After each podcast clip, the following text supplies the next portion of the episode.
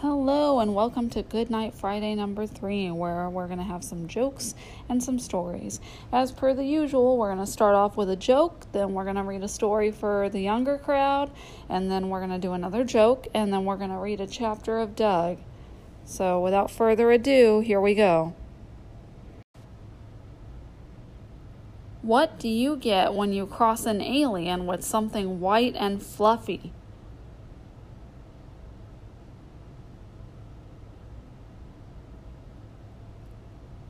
I'll repeat it again. What do you get when you cross an alien with something white and fluffy?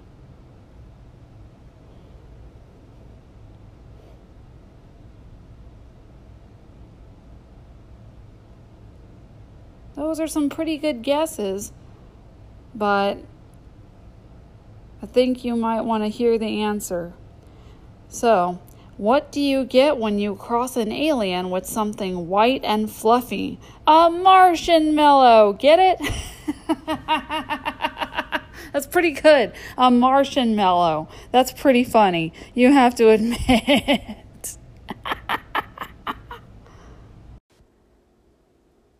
the Good Dinosaur, Arlo's Birthday Adventure. Arlo was excited. The next day was the triplets' seventh birthday, and every year Mama and Papa planned a special day away from the farm. The previous year they had gone berry picking. The year before that they had collected flowers. Arlo shifted from foot to foot. He couldn't wait to find out what his parents had planned next. Well, Mamma, Papa said when he came in from the field, would you look at these young'uns? Why, they look like they're just about old enough for an adventure. Yeah, Buck shouted, let's go adventuring. Where are we going, Mamma? Libby asked. Where? Where? Where? Arlo gulped. An adventure? That sounded scary. Surely his parents wouldn't plan anything too scary, would they? Mamma smiled at Libby. We're going for a picnic by my favorite waterfall. It's where Papa and I met, you know. Ah, boo, shouted Buck. You said we were going on an adventure. What's so exciting about an old waterfall? As the oldest, I think. Only by fifteen seconds, Arlo interrupted. Come now, Buck, Papa said. Seeing the waterfall is only part of the fun. First, we have to get there, and boy, I'll tell you, climbing to a waterfall can be quite the adventure. The next morning they set off bright and early. We'd best get going if we want to make it to the waterfall before it gets too hot, Papa said. Buck and Libby groaned. They hated getting up before sunrise, but Arlo had barely slept. All night he'd been worrying about the hike. What if he got lost? What if he stepped on something and got hurt? There was a lot that could go wrong on a hike. Arlo looked over at Mamma and started to smile. She was carrying a basket of his favorite berries. Maybe the hike wouldn't be so bad after all. It wasn't long before Arlo's belly started to grumble. Mamma, I'm hungry, he said. Can I have some berries? But Mamma just shook her head. The berries are for your birthday picnic, Arlo. Come along. There will be plenty to eat when we get to the waterfall. Arlo sighed and kept walking. It was his birthday. Why should he have to wait?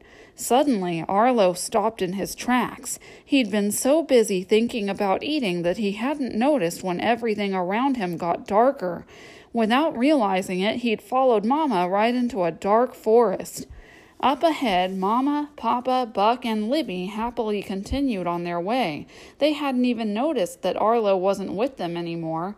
Arlo's eyes darted back and forth as he followed the path. Strange shadows lurked in the trees, and sharp branches poked him as he ran. Mamma, he shouted, wait up! By the time Arlo caught up with his family, they were climbing a very muddy hill. Arlo looked ahead at his siblings, already in the mud, and thought he'd had enough adventuring for the day. Mamma, he called, can I have some berries now? But Mamma shook her head again. Not until we get to the waterfall, she said. Come on, Arlo, we're almost there, but be careful, the mud is slippery. Arlo started to climb. He hadn't taken more than three steps when something slid past him. It was Buck. Yahoo! Buck shouted, sliding through the mud on his back. This is awesome! At the top of the hill, Arlo could see Libby running around the trees and jumping out at Mama and Papa. Boo! she shouted, making Papa laugh. Slowly but steadily, Arlo continued up the muddy hill. Come on, slow poke, Buck called, running past him. Last one to the waterfall doesn't get any berries. Arlo put his head down and continued climbing. I can do this. At least I think I maybe can. He climbed a bit farther and stumbled on a rock along the way. It's my birthday. I can do anything today, and I'm not going to let Buck eat my birthday berries. Finally, Arlo reached the top of the hill. He found his family staring at a giant fallen tree. What's wrong? he asked. Mamma pointed at the tree. This is the path we usually take to the waterfall, but it's blocked. We'll have to go another way. Papa looked around. It looks like our only choice is across these fallen rocks. That cave there might be a dead end, he said. What do you think, Mamma? Arlo gulped. He didn't like the idea of going into a dark cave or climbing over a bunch of fallen rocks. Mamma nodded. I think you're all big enough now to handle a few fallen rocks. And besides, look at the waterfall right on the other side of them. That's the one. Well, then, what are we waiting for? Papa shouted. Let's go. Papa set off across the rocks with Libby and Buck close behind him. Arlo went next. He slowly stepped over one rock, then another. He was going to reach that waterfall if it was the last thing he did. But as Mamma started down the path, she tripped. The basket of berries went flying, and the berries rolled into the nearby cave. No, Arlo shouted. He'd gone all that way, and he was not going to miss eating his birthday berries. He turned around and ran straight into the dark cave. What happened to Arlo? Libby asked. He just turned around and ran into that cave, Mamma explained. Buck looked at the dark cave. Arlo went in there? No way. Papa cast a worried look at the cave. Maybe I ought to go in there after him. But before Papa could take another step, Arlo emerged from the cave. In his mouth was the basket, and it was full of berries. Hey, guess what? Arlo called out. The cave isn't a dead end, and it leads right to the waterfall. I can't believe you went in there alone, Buck said. Weren't you scared? Libby added. Arlo gestured at the berries. Well, Mamma picked these berries and carried them all this way. I wasn't about to let them go to waste. Now come on, we've got a waterfall to see. Arlo turned around and walked back through the tunnel, and his family followed. Papa smiled at Mamma. It looks like our boy is growing up. That he is, Mamma said, taking the berries from Arlo. Now I think it's time for that birthday picnic, and the first berries go to Arlo for saving the day. Libby and Buck nodded. Way to go, Arlo, they cheered. Ah, Arlo said as he happily munched on his berries and looked at the waterfall. I guess some things are worth waiting for after all. The end. And now a puzzle and a joke or, or I should say, a riddle and a joke. And our riddle is a cowboy rode into town on Friday, stayed for three days, then left on Friday. How did he do it?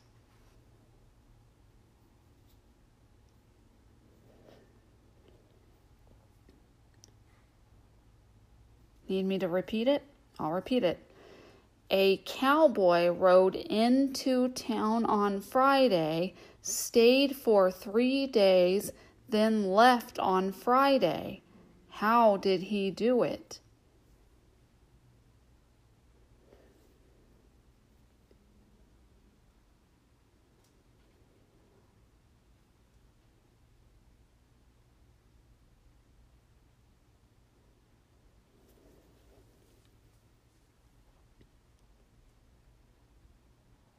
I'll repeat it one last time. A cowboy rode into town on Friday, stayed for three days, then left on Friday. How did he do it?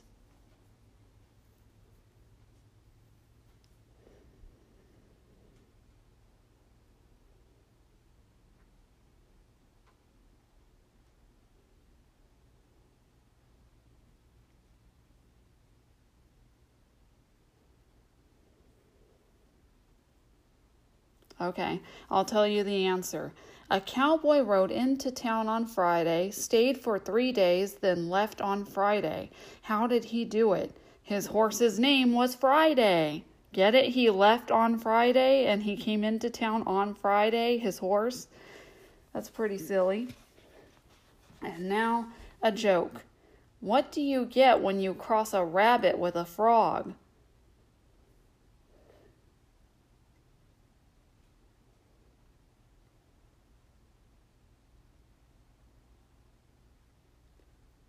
What do you get when you cross a rabbit with a frog?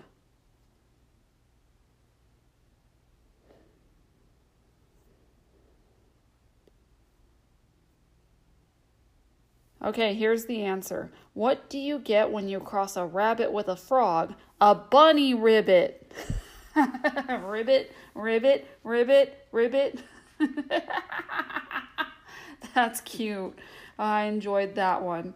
That was, that's good.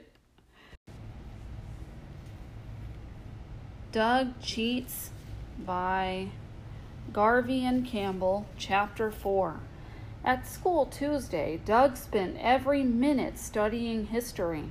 He hid his study pages in his notebook and studied through all of his other classes, except PE and algebra, of course.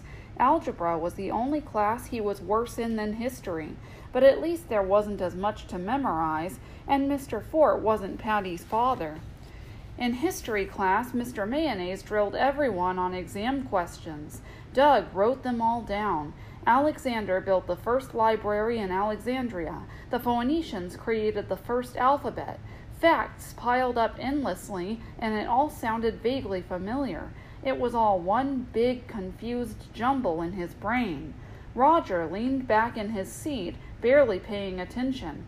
Roger, Mr. Mayonnaise warned, this test is worth half your grade. I think you'd better take notes.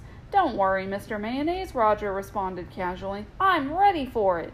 Then he looked at Doug and said under his breath, You can be too Funnie. Five measly dollars will purchase this nifty little study guide. My staff here, Roger indicated Willie and Boomer, hacked into the school's computer and got the answer sheet. What do you say, Funnie? No, Roger, Doug murmured. I won't cheat. Suit yourself, loser, Roger cackled. Doug thought about Roger's offer. This test was going to be super hard, and he wanted to do well, especially in history. After all, Patty's dad was the teacher. He'd hate to look like a lame brain. In a flash, Doug saw himself riding at the helm of the Santa Maria, Princess Patty de Mayonnaise poised elegantly beside him. So you see, my pretty princess, soon we will reach India and bring back incredible riches. Suddenly, from the crow's nest, the lookout began to scream, No, no, Captain Columbus, the world, she is flat. We have come to the edge. Turn back, Turn back! Princess Patty turned to the captain and said scornfully, My daddy was right about you. The world is round my foot. Well, genius, what do we do now? Put her in reverse? Roars of laughter brought Doug back to history class in a hurry. What was that, Doug? Mr. Mayonnaise smiled helpfully. How did the Romans respond to Julius Caesar's love for Cleopatra? Horrified, Doug realized how he had answered the question. Put her in reverse. He tried again. Uh, sorry, sir. They, um, didn't like her much. Aw, man, Doug thought, sliding down in his seat. Now I really need a good grade, just so Patty's dad won't think I'm not smart enough for his perfect daughter. Stay tuned for more next Friday.